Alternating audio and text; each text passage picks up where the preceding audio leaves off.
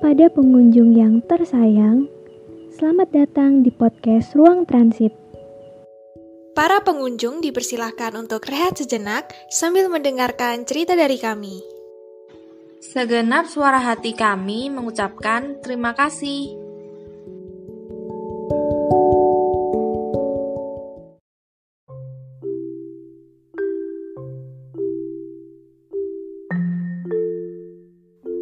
Aku juga nggak tahu gimana caranya ngegambarin perasaanku. Semenjak ketemu sama dia, duniaku langsung berubah. Emang nggak berubah drastis, tapi seenggaknya aku masih punya alasan buat tersenyum tiap kali aku ngeliat dia. Ini awal ceritaku bertemu dia. Awal kali aku ketemu dia, ada sebuah rasa yang sulit buat diungkapin Tiap kali aku merenung dan sendiri, aku sampai marah sama perasaanku. Iya atau enggak? Kalau iya, aku masih kurang yakin. Berarti jawabannya enggak.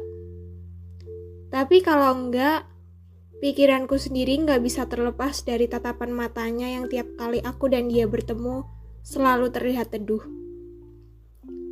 Bisa-bisanya aku nggak bisa memutuskan perasaanku sendiri. Ya, 11-12 lah sama gengsi. Eh, enggak. Aku emang pada dasarnya gengsi. Padahal hatiku sebenarnya bilang iya. Tapi pikiranku gak mau selaras dengan perasaanku.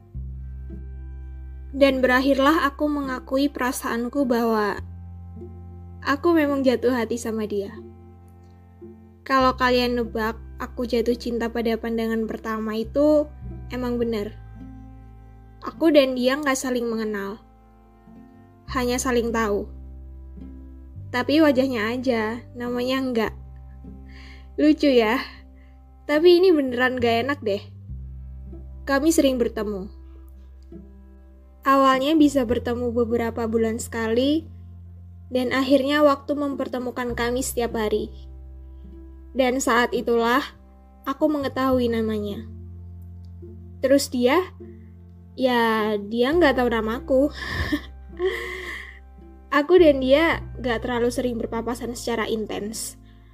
Suatu ketika kami berpapasan, dan aku nggak berani menatap matanya sama sekali. Aku cuma ngelihat lantai dan kakinya yang melangkah. Ini nggak enaknya jadi pengagum rahasia. Emang di mana jadi pengagum rahasia yang enak?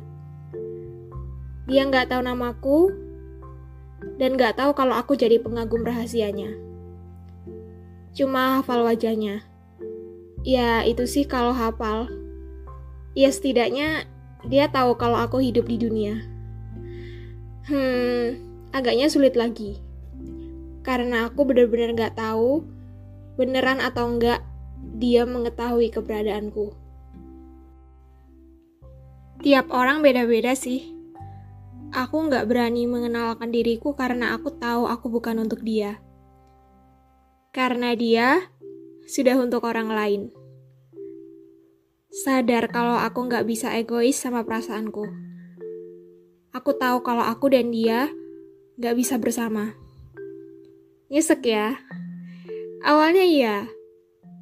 Menangis pun gak akan menyelesaikan masalah. Karena dari awal emang kita nggak bisa.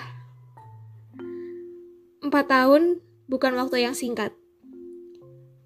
Aku harus ngelepasin semua perasaanku dan memulai semuanya dari awal. Aku gak pernah menyalahkan siapa pun karena memang aku yang menyakiti diriku sendiri. Ya, apa pun keputusan yang sudah dibuat, memang itu resiko yang harus ditanggung. Buat yang lagi suka sama seseorang, Jangan sedih ya. Kita nggak akan tahu kejutan apa yang akan dikasih semesta sama kita. Siapa tahu kejutan baik. Kalau misal gagal, gak ada yang perlu dijadikan penyesalan. Asal kita gak pernah merugikan yang lain. Semangat ya!